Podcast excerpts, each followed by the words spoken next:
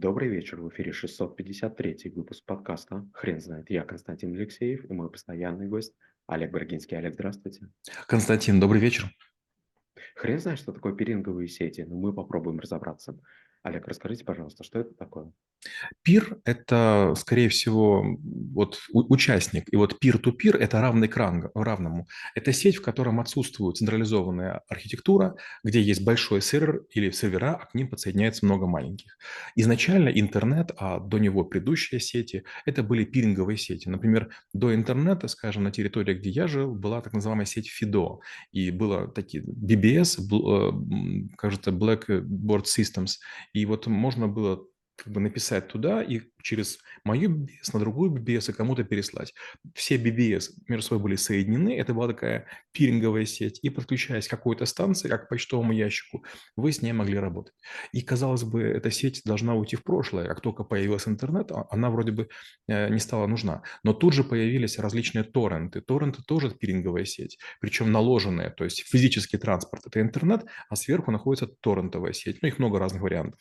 Так вот, там тоже, например, у вас есть какая-то информация, информация, у меня какая-то информация есть еще у кого-то, и я могу сделать поиск в сети, и я не сильно понимаю, где я ищу. Когда появились пиринговые сети, не было понятия облака. Опять же, облако – это тоже там некая, некая механика, которая не совсем похожа на пиринг. Есть э, облачные технологии, которые находятся на серверах. А пиринг – это равные участники. Пираты часто такие сети создают или какие-то другие варианты. Например, когда я учился в Киевском политехе, у меня была программа, которая не сильно взлетела, но я пытался построить ее. Я работал в лаборатории, где была локальная сеть, и вот там были очень маленькие винчестеры, и я пытался сделать архиватор, который будет э, заполнять каким-то образом винчестеры, где на каждом винчестере я отщелкивал себе пространство там по 10%, и таким образом создавал распределенный большой жесткий диск. К сожалению, в том числе из-за неграмотности педагогов и студентов эта история не взлетела, ну и мне была не очень красивая реализация. Но идея была такая, а можно ли сделать так, чтобы каждый компьютер имел какую-то долю информации, и когда я запрашиваю, спрашиваю, он ее отдавал. Олег, подскажите, пожалуйста, а пиринговые сети э, как навык– это устаревшая история или нет?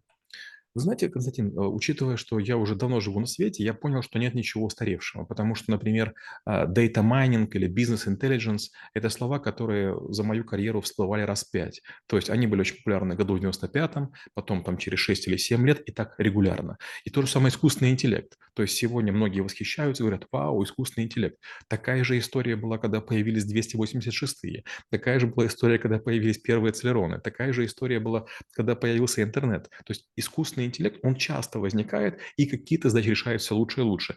Технологии меняются не сильно. Меняются объемы памяти, скорости передачи данных, алгоритмы обработки. Но вот идеология, она примерно такая. Олег, вы не могли бы, пожалуйста, рассказать, а пиринговая сеть в современной интерпретации, как она выглядит? А, вы не поверите, когда вы получаете обновление Windows, хотите вы этого или не хотите, но Windows давно по умолчанию имеет в настройках некую галочку, которая без вашего ведома поставлена в состоянии LO разрешать.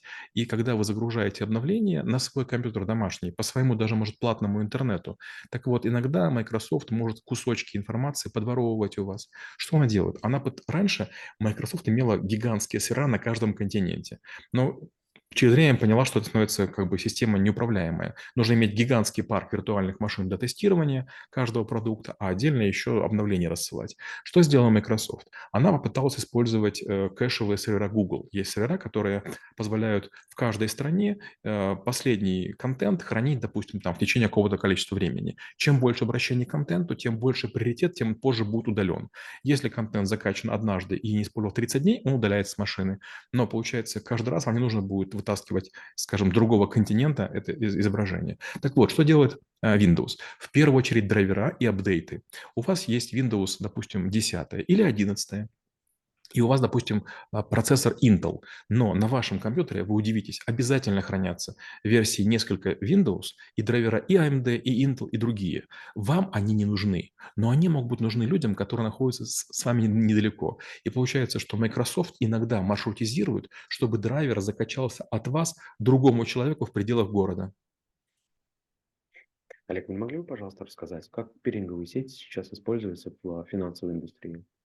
Ну, честно говоря, когда мы говорим про сети пиринговые, в первую очередь, наверное, файлообменная сеть, во вторую очередь это сети распределенных вычислений, в третью очередь это платежная система. И вот когда мы говорим про криптовалюты, все это тут же понимают, ну да, конечно же, есть распределенные сети участников, машины их включены, они либо занимаются майнингом, либо поддерживают структуру и так далее. Есть также много разных протоколов для децентрализованных каких-то историй, когда участники договариваются на каких-то условиях платных или взаимных каких-нибудь услуг, держать компьютеры включенными для того, чтобы что-нибудь делать. Простой пример. А, например, у меня был телефон HTC, у меня был длительный контракт с этой компанией, и я тестировал их прошивки. Так вот, у меня было там приложение, если не ошибалось, называлось Power to Go. И когда вот вы в него заходите, как бы оно вроде бы не нужно.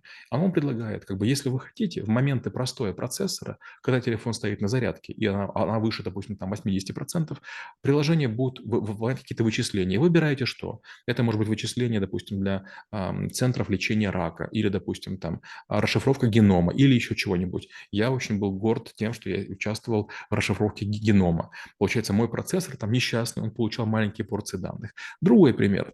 Есть приложение компании AlexSoft, э, или не, Elcomsoft уже, извините, э, оно называется Distributed Password Recovery. Чем оно занимается? Оно позволяет подбирать сложнейшие пароли к разным видам файлов. И вот э, чем дороже вы заплатили, там версия есть за миллионы, за 2 рублей, она позволяет задействовать все большее количество компьютеров. У вас слабый ноутбук, вы обращаетесь ко мне, еще к каким-то людям, и мы вам в аренду предоставляем компьютеры. Получается, мы их оставляем, вам даем некие коды доступа, и вы сами разворачиваете в наших компьютерах пиринговую сеть. И мы договариваемся. Константин, вы можете использовать, например, там половину пространства не занятого. Например, у меня работает что-то и занимает процессорного, там, скажем, ресурса процентов 80. Значит, я вам оставляю 10, то есть не 20, а 10. И какие-то вещи вы делаете. Допустим, это может быть рендеринг каких-нибудь э, пейзажев или какие-то программы в AutoCAD. Олег, очень интересно узнать, как развивается эта технология. Ведь если я правильно понимаю, то пиринговая сеть а, времен, когда вы познакомились с этим термином, а, немного отличается от того, что сейчас люди понимают под этим. Да, безусловно. Давайте простая история. Если вы работаете в AutoCAD, а AutoCAD – это достаточно мощная программа для того, чтобы делать двумерное, трехмерное э, моделирование и оформление документации. Так вот, бывают ситуации, когда вы хотите сделать красивый ролик, э, допустим, облет или снаружи какого-то сложного объекта, или по коридорам.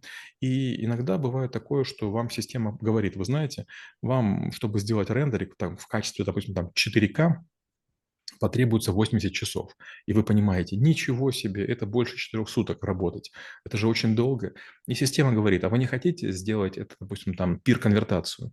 И тогда система или забирает на свои сервера, или, допустим, позволяет серверам-участникам это сделать. Другая история. Образно говоря, многие файлообменные сети, рекламообменные сети – это тоже в какой-то мере пиринг. Например, я говорю, я хочу подключиться к системе монетизации. Что происходит? Я вхожу в некую, в некую когорту людей, который, допустим, YouTube в ролике вбрасывает рекламу. Я равноправно со всеми получаю возможность получать деньги в том случае, если моя аудитория смотрит мои ролики, хорошо реагирует и похожа на тех людей, которые должны покупать некий продукт или услугу. Олег, а не могли бы, пожалуйста, рассказать про уязвимости технологии? Ну, первая проблема состоит, а, такая есть проблема, называется deception point или точка обмана есть вероятность, что человек, который строит пиринговую сеть, он какую-то озвучивает хорошую мысль, на самом деле строит зомби-колонию. Как это выглядит? Есть такая штука, называется DDoS-атака или Denial of Service. Например, я хочу атаковать инфраструктуру какой-то организации и из этого какую-то пользу извлечь. Ну, не знаю какую. Получается, я могу озвучить хорошую мысль, типа, ребята, мы майним там такую-то крипто, скажем, была Монера такая.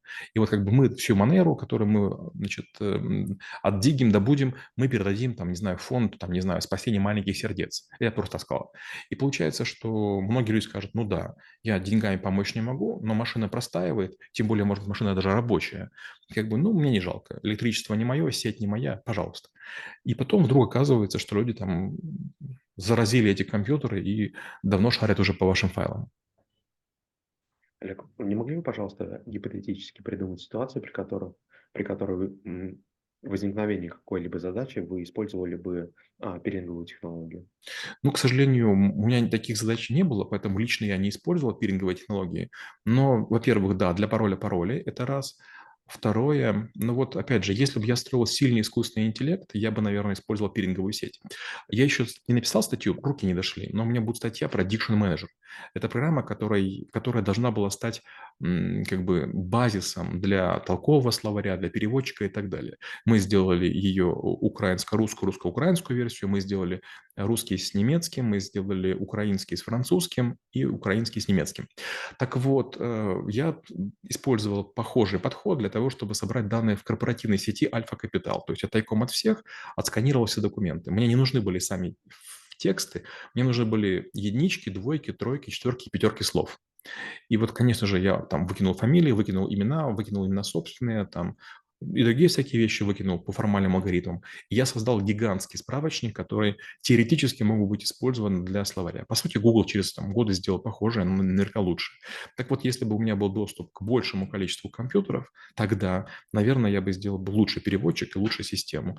Э, сейчас, наверное, да, я думаю, что мне хватит авторитета, чтобы там, на 30 языках сообщить, ребята, строю модель, если у вас есть какие-то документы, давайте договоримся, бросьте, допустим, там их в диск c.2 касая один, я их просканирую, вы увидите файл, который я собрал, и только после вашего разрешения я файл закачаю себе. Там будут только вот короткие фразы. Олег, подскажите, пожалуйста, а как бы вы преподавали навык, если вы его еще не преподаете? Навык, наверное, не будет преподаваться в пиринговой сети. Почему? Во-первых, я очень боюсь, чтобы ученики школы трэблшутеров не подумали, что техническое образование – это must-have.